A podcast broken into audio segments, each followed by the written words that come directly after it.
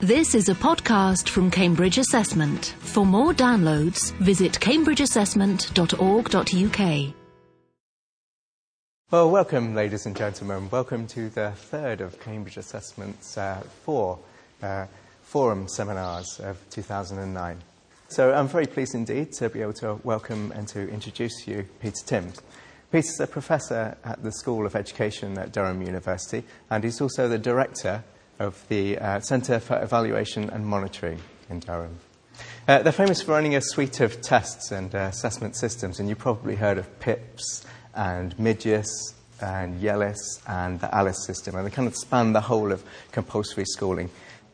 Peter, in particular, has got a, a long and noble history of uh, keeping the awarding bodies and the test development agencies on their toes.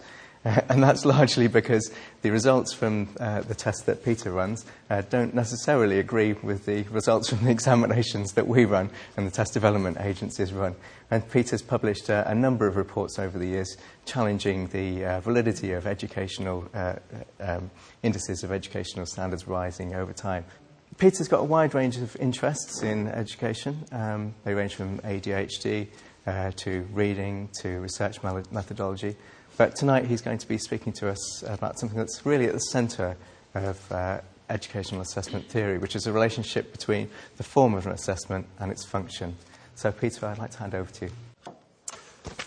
Well, good afternoon, and uh, many thanks uh, for inviting me here. And it's great to see so many people, friendly faces in the audience. I hope you'll be friendly with your questions when I, I move down there later on. Um, let me start off by saying what I'm going to do, and, th- and then do it, and then, and then kind of summarize at the end. So I'm going to start off by saying something about forms of assessment, which you all know already, but just to kind of remind us of where we've got to, and the different functions of assessment, which you also know, but just kind of remind us, and then look about matching form to function and, and where that seems to go. Uh, well and, and where there's a mismatch, um, famous occasions for that.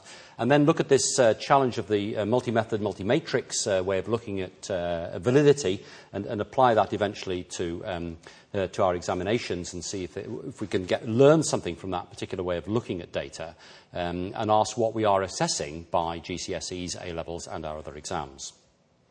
Um, I want to look at the globalization of assessment, um, which uh, a book's come out recently by Elena Grigorenko, and, and I think that's got something to say um, about form and function uh, and, and, about um, the ways in which one might assess different traits um, and talk about that um, in general terms and see if there's things to be learnt from it, and then talk about uh, possibilities of profiling rather than giving single grades and the IT possibilities that are opening up, um, which are only just beginning to be um, picked up and capitalised on by all of us working uh, within assessment.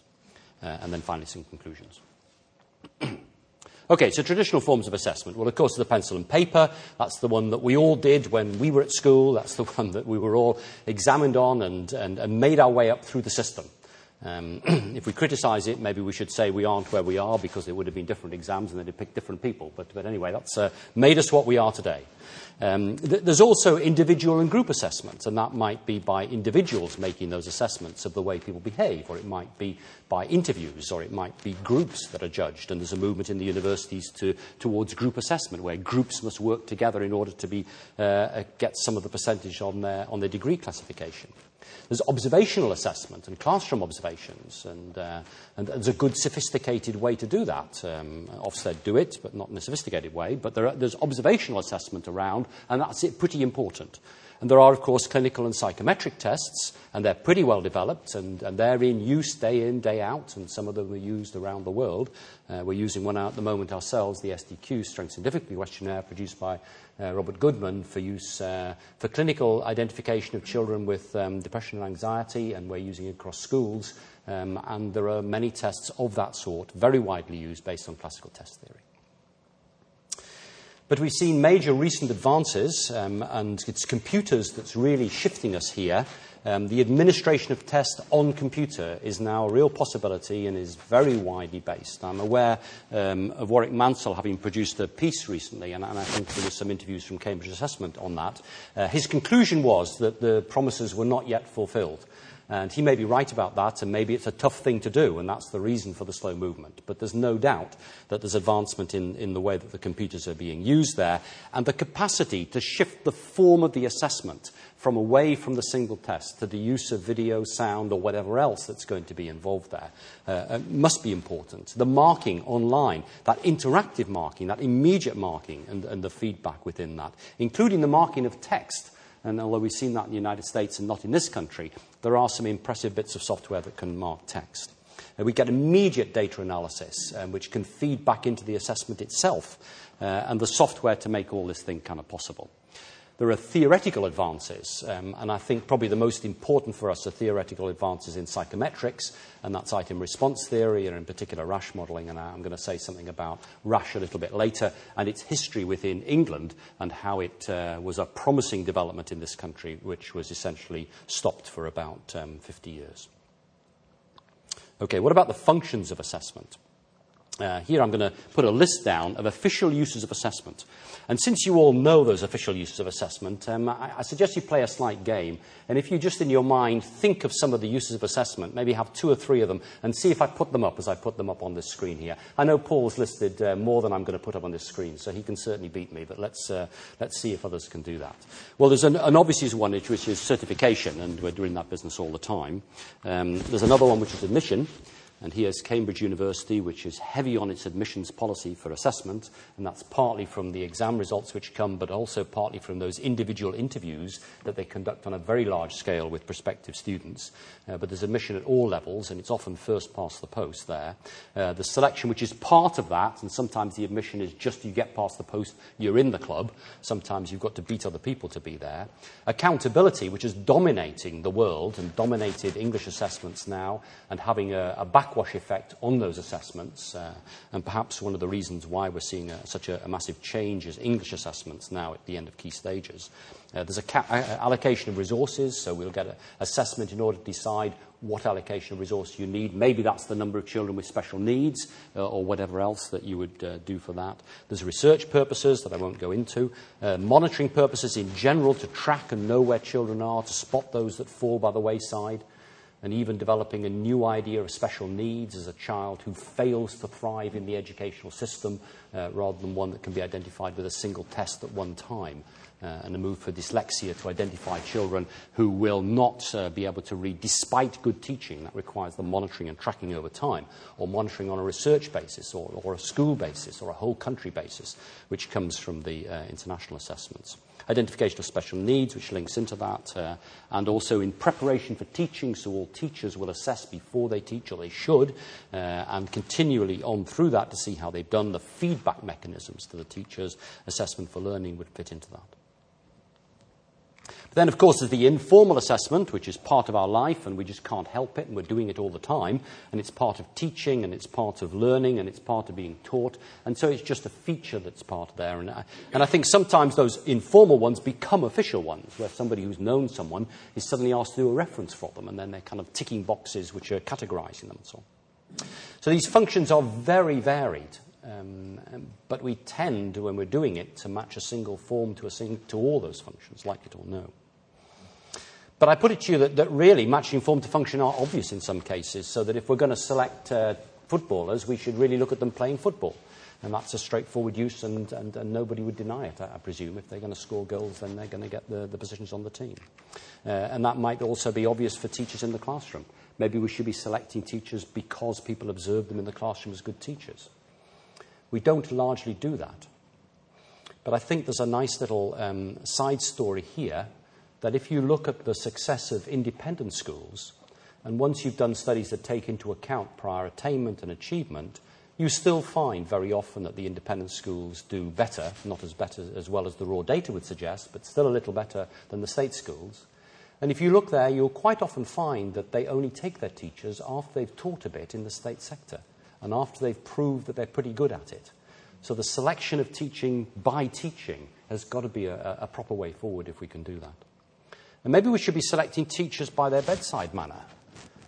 But, but, but hang on a minute, that can't be the whole story. We, have got to select them whether they actually cure the patients, and we've got to get knowledge in there. So it's not as straightforward as, as kind of just matching form to function there. We need to get other things in there. Um, and really, let me just pick one other example here from the mismatching of form to function. Um, it, in the selection of people, it's, it's widespread that we interview people, and that interview very often dominates the appointment of people to all sorts of jobs across the world. But it's pretty clear that its predictive validity is pretty well zilch once you've taken into account previous um, attainment levels, or in fact developability measures. So Hunter and Schmidt's work in this area is pretty clear that an interview is pretty well useless if you've got other information. You should really base it on attainment, or if you can, watch people doing the job, know how they did that job beforehand. And we're really using something in there, an assessment which is really not fit for purpose. But in thinking about these different things, I, I, think it's useful to distinguish two particular things. One are deep characteristics of people. These are pervasive characteristics. Those are kind of character features, personality features, developability measures, things that are hard to change, that stay with persons over a long time. From those things that can be picked up fairly quickly, so I'd call them developed competencies, that's kind of techniques or procedural knowledge related to particular areas or subject knowledge. And I think that these two distinctions um, have an influence over whether you choose a form to match um, the function of the test or whether you're prepared to go outside that and use different forms for that. And I'm going to come back to that in, in a little while. Behind that, what do GCSEs and A levels measure? Do they measure specific abilities, like your chemistry ability, your French ability, or are they mentioning something deeper than that, such as developability or whatever else? And, and maybe you're going to say both, but I'm just going to come back to that in a little while. But that is behind what I'm saying here and asking those kinds of questions. There's a challenge here um, set up by Campbell and Fiske in 1959 um, called a, um, a multi method, multi trait way of looking at data. And I'm going to put up a, um, a correlation matrix here um, and just to get the idea of um, what I'm saying here.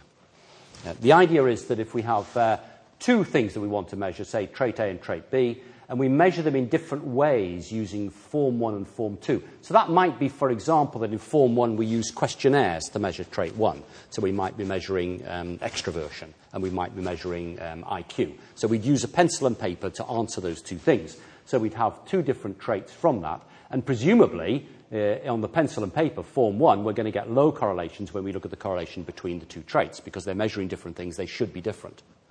But then the challenge comes if we try to measure the same traits using a different form.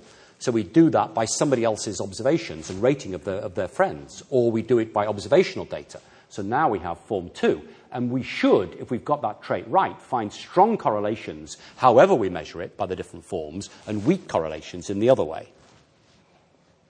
When Campbell and Fiske uh, wrote about this in the 959, they, they really looked pretty hard and they found that actually this was a real worry to those um, psychologists who were developing their assessments, and that in fact these correlations tended to be nothing like this, and you tended to get high correlations here, and the correlations went with the form of the assessment, not the thing, the trait that you were measuring.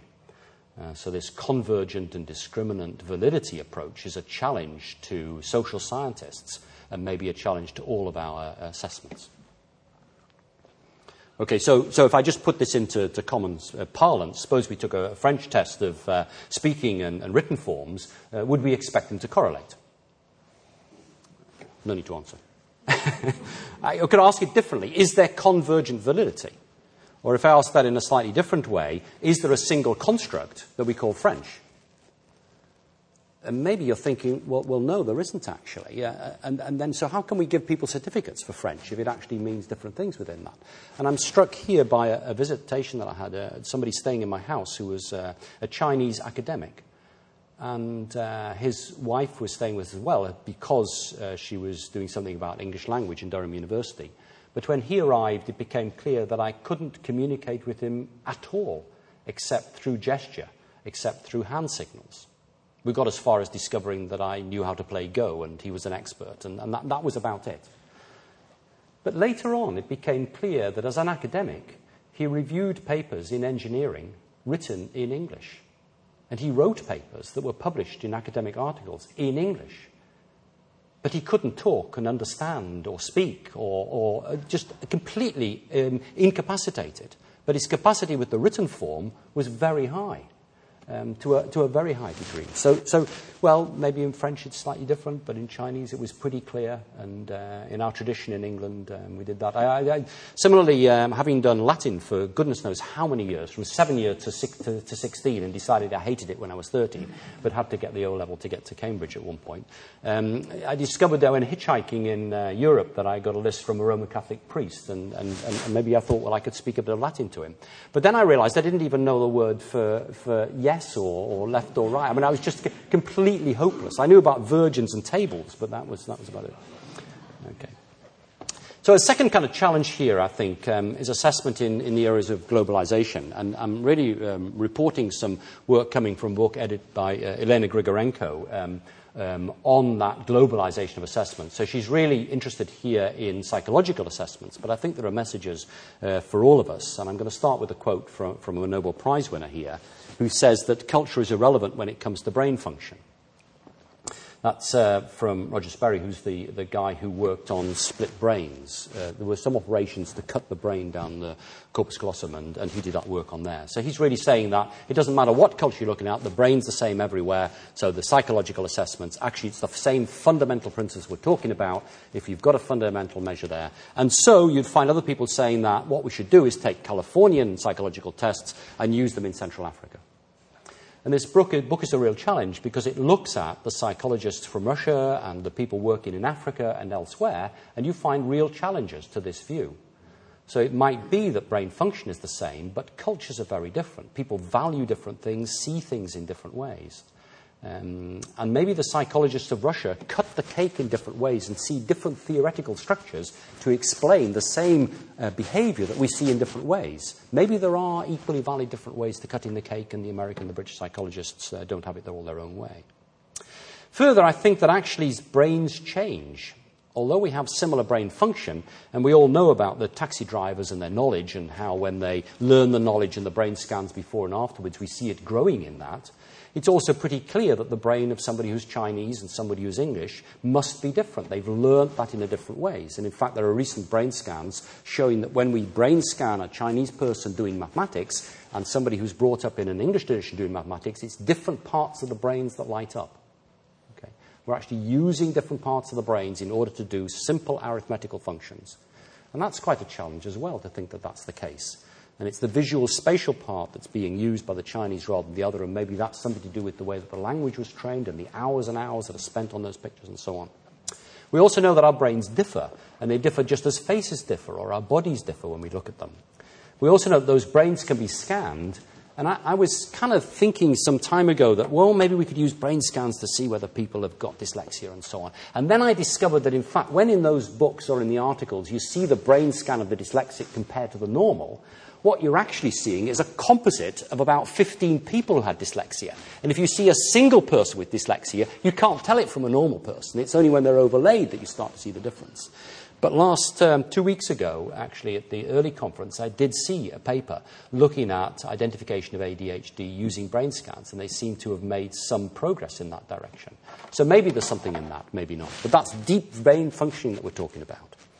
Could we do that for chemistry?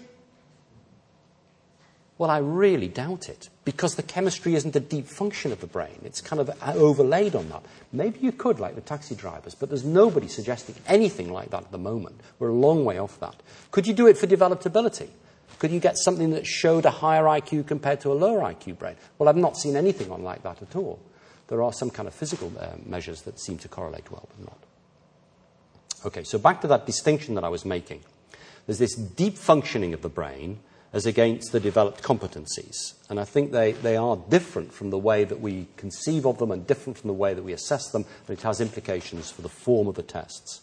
So there's tests of the fundamental as opposed to educational outcomes that we might measure. So the ones that we might be able to use across the world as opposed to those that have to be culture specific or curriculum specific or whatever else. And I want to suggest tentatively that if you're measuring deep, pervasive characters, that actually you should be measuring him in several different ways and checking that you're getting the same answer because you're getting some indication that deep functioning. But if you're developing competencies, something that somebody's learnt over a period, something that somebody's going to apply, then you really more need to match that form to the function. The, the form must be closer to the thing that actually the person is supposed to have learned. So let's come back to the GCSEs and the A levels and let's consider that convergent and discriminant validity. And I'm going to put up the same kind of correlation table that I put up earlier, but this time I'll put in some figures from GCSEs and from A levels amongst themselves and apart. And the, the kind of uh, uh, slip that I'm making is to suggest the different forms to assess are GCSE versus A level, and the different traits that we measure might be English literature in both cases. So let's have a look at that correlation table. I've only picked uh, three subjects. I know there are more than that, but I thought it would be too much on the scale. But, but the principle is, is what I want to get to. So if we look, say, for GCSEs, I've got English literature, history, and French, and we look at the correlations between them, they're around 0.6. And in fact, if I put up all of the rest of the GCSEs, you might get some down to 0.4, maybe 0.3 occasionally, you might get up to 0.7, but they're that kind of order magnitude. They're all about the same. If we look at the correlations amongst A levels, well, 0.53 to 0.7 between English literature and history, so that's a pretty strong correlation, but they're pretty similar order of magnitude. If we look at the ones, if they were measuring the same trait, if they were measuring the same thing and just a little bit older, then we'd expect that English literature would correlate with English literature, well, 0.57, which isn't a very different figure from the rest of the figures we see on the table. And similarly, if we take history to history, well, French to French is pretty high there, but don't forget it's beaten by a 0.7 over here. So actually, we are not getting what we might expect to see in this type table if we do that. Um, so what it seems to be saying is that there's little evidence of that convergent or discriminant validity when it comes to measuring a subject. Of course, we might say, well, French at A level is very different from French at GCSE, or we might say, but then we've got to explain why we see similar correlations across the other GCSEs or across the other subjects. So GCSEs, according to this, seem to be measuring the same thing. They were all correlating with one another at about the same level. And the A levels seem to be measuring the same thing. And also the GCSEs correlated about the same level with the A levels. They all seem to be measuring more or less the same thing. It seems that the form of the assessment is pretty important. They're all similar kinds of assessments and they're all measuring similar things. So we've got a deep function that's operating and it's being applied to different contexts. And then we're measuring them the same way and they're all correlating with one another. Well, an early recognition of that comes from the view that, in fact, the best predictor of an, any single A level will be the average GCSE result. And that's recognizing that that average GCSE is measuring the same thing across all of those GCSEs. That's why it works like that. And I think that the first person to recognize that is Carol Fitz-Gibbon.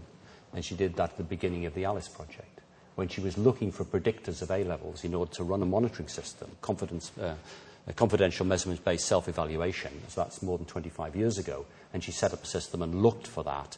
And interestingly, she actually used a theoretical basis to look for it. She says, well, look, every O level, it was O levels in those days, is actually measuring the child's developability or the capacity to pass an examination, but each one's measuring with error, and each one's got a problem because it was with a good teacher or a bad teacher. What I need is the average across the lot, and that will give me the best measure that I've got of their developability, their capacity to pass examinations.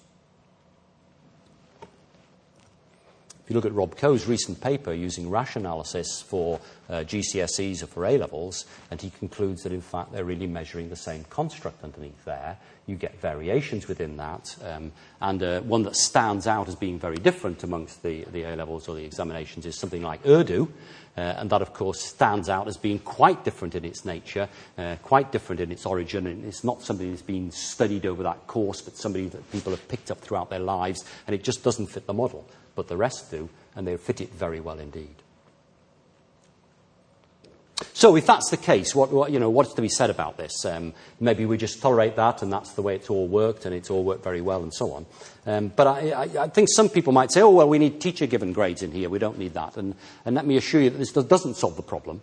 Um, some years ago, when um, O level and CSE switched to GCSE, there was a lot of teacher assessment in that first year for GCSE. Uh, and we had a lot of data on that as part of TVEI evaluation, and we were able to look at the correlations from one subject to another. And the idea was, as one of the specific aims, that we would recognize somebody's specific attainments in geography as opposed to in history and so on.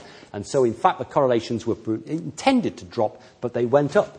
Those correlations from one GCSE to another got up to 0.8. And I think what we're getting is a kind of halo effect. You see a student in a good light, they get rated in a good light, and that works from subject to subject across the teachers because they're talking in the classroom and the way that individual is behaving. So I think the teacher assessment really can lead us down the wrong path down here. But I see that the computers get us a real opportunity because they allow us to use a variety of forms in our assessments. And that means that we are able to give profiles to students, not just the single grade, not this is your grade for that subject, rather, this is the strength and the weakness in those areas. So we're thinking about variation in the feedback we do. We don't have to be given single grades. If you get a, a passer in college in the United States and you come out with a degree, you get a profile of strengths and weaknesses. You don't just get your 2 1 or whatever it is may also be that if we shift using computers and we get anchors in that, we can get more consistency over time to come back to, to Paul's earlier point about, um, about tracking standards over time. And it also means that we might be able to get adaptive tests into what's going on. So let me just remind you of the, the difference between a, a kind of adaptive test and the rest. In a, in a kind of traditional test, where we've got uh, this kind of range of students in there, and if we were writing a test for them, a maths test or whatever, we'd start to write items, and we'd kind of aim some in the average level, and we'd make sure we get a few items at the high level and so on, and we kind of sprinkle them across there in order to make sure we've covered the children. And then everybody does the test. And then you get good reliability, and you get good discrimination and so on. But the experience for the very able student is not wonderful because they've been able to do those items for years. And the exp- uh, experience of the less able student is awful because they see everybody else able to do them and they're just threatened by them all. So clearly, a better way is to do a bespoke test on this and to do an individual approach.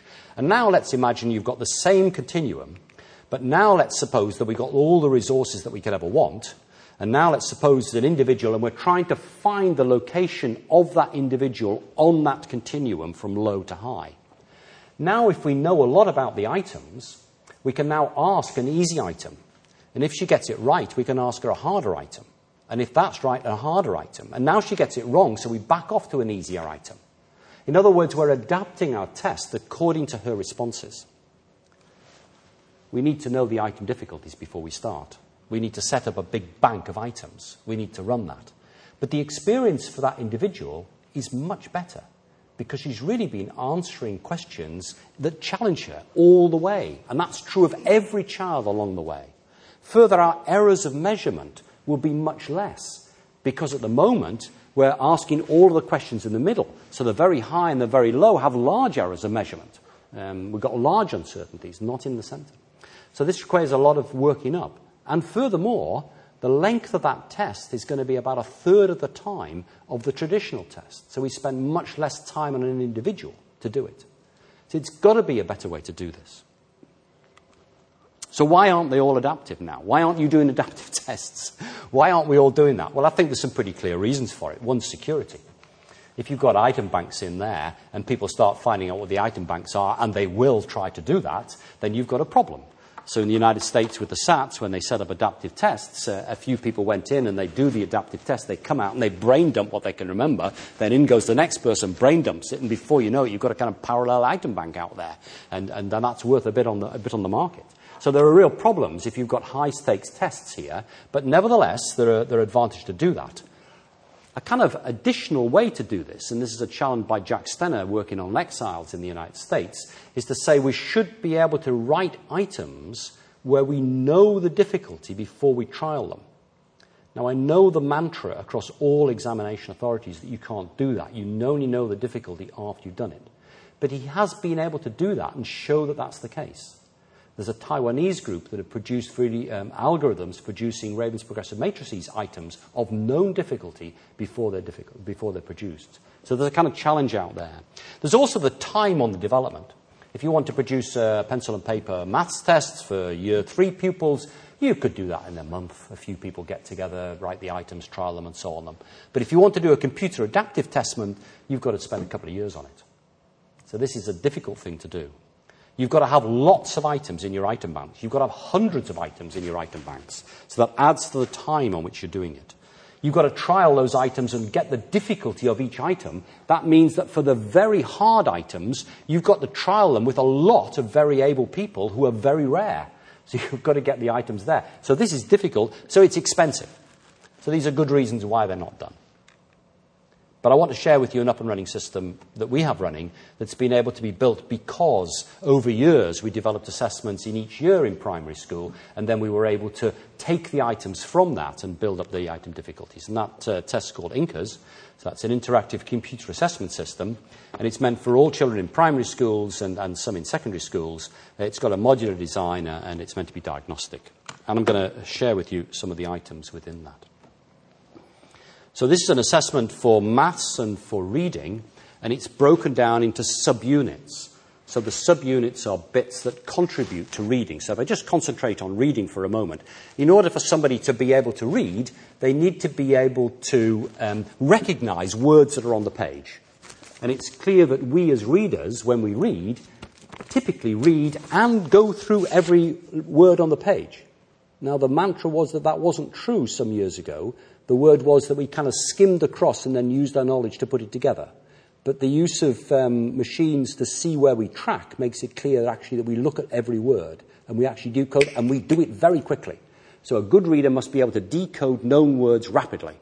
Secondly, they must be able to decode words they've never seen before and spend their time on it. Third, they must be able to read the text and make sense of it. And there are some people who can bark the text, but they don't know what it means. That's a challenge for a teacher.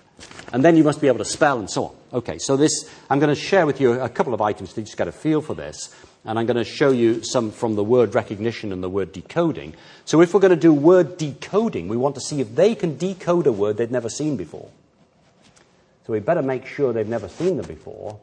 So we better make up some words that don't exist. And that's what we've done. And so it, it works like this.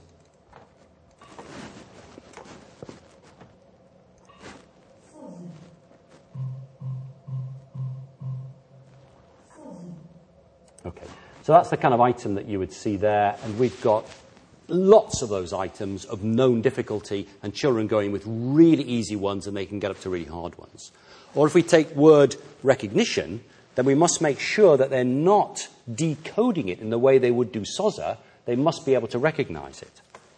So we've got lots of words of that sort, and I'll share one with you. So, for example,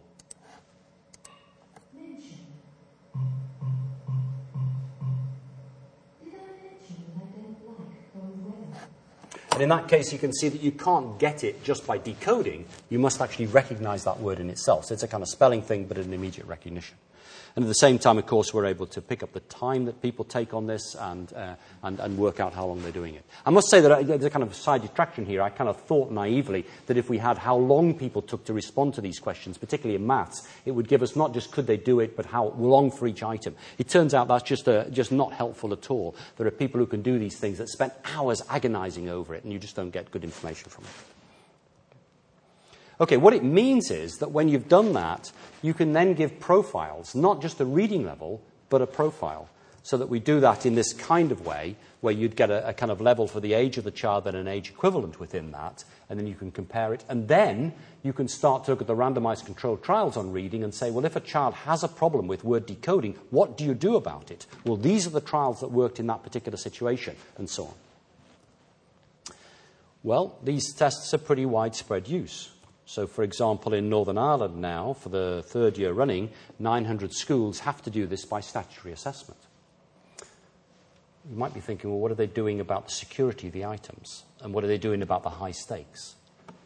And that's where we have an agreement that this data will not be collated centrally. It will not be used to hold teachers to account. It's only there for the formative purposes and feedback to parents. And in fact, the agreement is that there'll be a second sampling procedure in Northern Ireland to monitor standards over time so that you separate out one from the other. I would also say that in the um, ALIS YELLIS MidYIS, we also use a baseline test for developability, and that uses a computer adaptive assessment of maths, vocabulary, and various non-verbal bits. And that's used for children who are aged 11 up to children who are aged 16, and it's the same assessment from the very less able 11 year old to the more able 16 year old, and they're all on a single scale, and that's with more than 100,000 children across the world um, in different countries. So I think it's possible. But behind it, you need to have uh, some measurement issues in that, and you need to have item response theory. Or, uh, as I would see it, you need Rasch in there, which uh, allows you to do this in, in, a simple way. And I want to just recount a little bit about Rasch's um, use in the UK and, and how it's evolved over time. England, specifically, has had a long interest in item banking. Um, it also has a long interest in matrix sampling. And in fact, that early interest came uh, from the NFER. And it comes from 1964 from uh, Bruce Choppin working at the NFER. And he's working in the United States with Ben Wright, who's following um, George Rasch's major breakthrough 50 years ago now. And he becomes his first student on Rash modeling. So Bruce Choppin comes back to the UK and writes papers on sample free approaches to item difficulty. Notice that real distinction between item difficulty as we usually conceive it, the percentage of children that get it right, to a sample free estimate of the difficulty. And it's that sample free estimate that allows us more ably to monitor stuff over time and also to create computer adaptive assessments and also to create objective measurement and therefore to move social science onto a more scientific basis. Ooh, something there.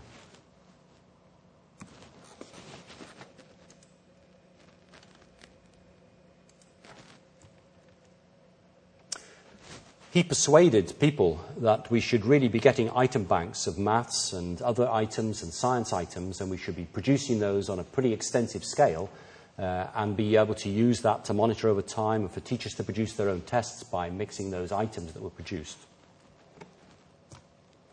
But this system was attacked.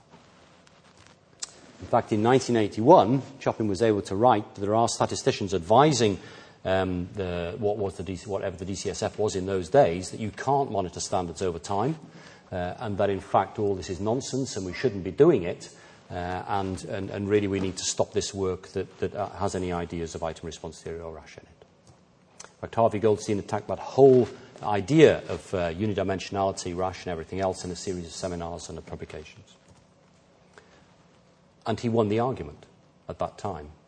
And work stopped on all of that, stopped dead. And it stopped so dead that, in fact, statisticians at NFER were forbidden from using Rasch in any analysis. It was a kind of imprimatur coming down from on high. Um, Choppin himself left the NFER and had a job in uh, Singapore at that time in fact, he was, um, he was killed on his way out there, but that's a, a kind of side story, in a hotel room. Mike Linacre is one of those who's picked up the, uh, uh, the vanguard, and his quote, and I'll read that out there. Under Choppin's supervision, British psychometrics could have led the world, could have led the world. Instead, entrenched interests condemned Britain to a 60 year regression. And it meant that really we didn't have any work in that area, whilst there was major work going on in all other parts of the world. That means uh, Australia was very strong on that, ACER, Australian Council for Educational Research.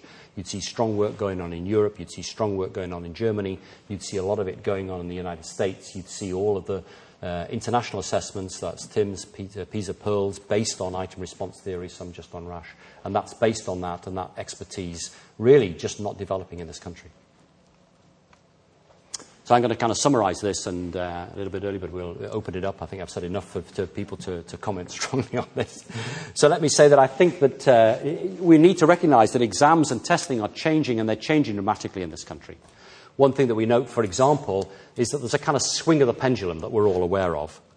So um, about 12 years ago, I started the PIPS project, Performance Indicators in Primary Schools, and I did it by approaching a, sec- a, primary school in the Newcastle area and asking if I could come in to do a maths test that I'd developed with some 11 year olds. And I went into the school, and the teacher said to me, um, Ooh, I'm not sure that they'll be quiet while you do that test. I'm, they're not used to doing tests. I've never done a test. And I sat them in, in a row, sat them so they couldn't copy from each other, and gave them a half hour maths test. And she was amazed at the end of it. She said, Ooh, they kept quiet for that, didn't they? Well, that was amazing. Well, that was, that was a swing of the pendulum from the 11 plus. For the 11 year olds, they'd have been doing nothing but testing. They swung to a situation where they did no testing, which is when I went in there, and then the key stage testing started, and that's now swung so that everybody was doing nothing but practice tests from QCA time after time after time. And now we've got rid of key stage three, we've got rid of key stage one, we're about to get rid of key stage two, or we're about to go to some nonsense single level tests with somebody's advising the minister that this is a way forward. Uh, and so we're going to finish up with um, kind of single level tests for a while, and no doubt they'll go. The pendulum swung. It swung from 11 plus to no testing to excessive testing, and now it's going back to very little testing. Uh, so times are changing. And times, no doubt, are presenting opportunities as, as, as well as problems for us. Um, uh, and it's really, I think, the kind of ignorance of what testing is for that means you get such dramatic swings. You can promise the earth, and people don't have the knowledge to say that it won't work. And then you can find that you've got there, and people say, oh, we shouldn't be doing any testing, and you can swing that way. But really, we've got major opportunities. IT really does present um, possibilities there that we just haven't capitalized on. Lots of people are working on that. But those systems have yet to come, and I think that some of those possibilities have yet to be realized. Simulations in which you can put people to express a different way to, to, to exist and see different worlds, and how would they react in that kind of situation. You can get that kind of thing going on. Or maybe you can get uh, headphones on with somebody in the classroom, with somebody else talking to them while they're actually in that individual situation, and you can pick up data. And the amount of data you can collect is continuous, and it's amazing. And it's just not been possible before. We're no longer constrained by the pencil and paper tests that we once were. It was the only way to collect that official data. So I think the new forms can really flourish here, that we can actually get a hold of judgments by individuals, and we can use things like Facet's model, nuances in um, item response theory and the rest, in order to kind of ground our judgments against known ways of working, and we can help use IT to help that. And I think that adaptive tests really are possible, and the UK can lead the way. Thank you.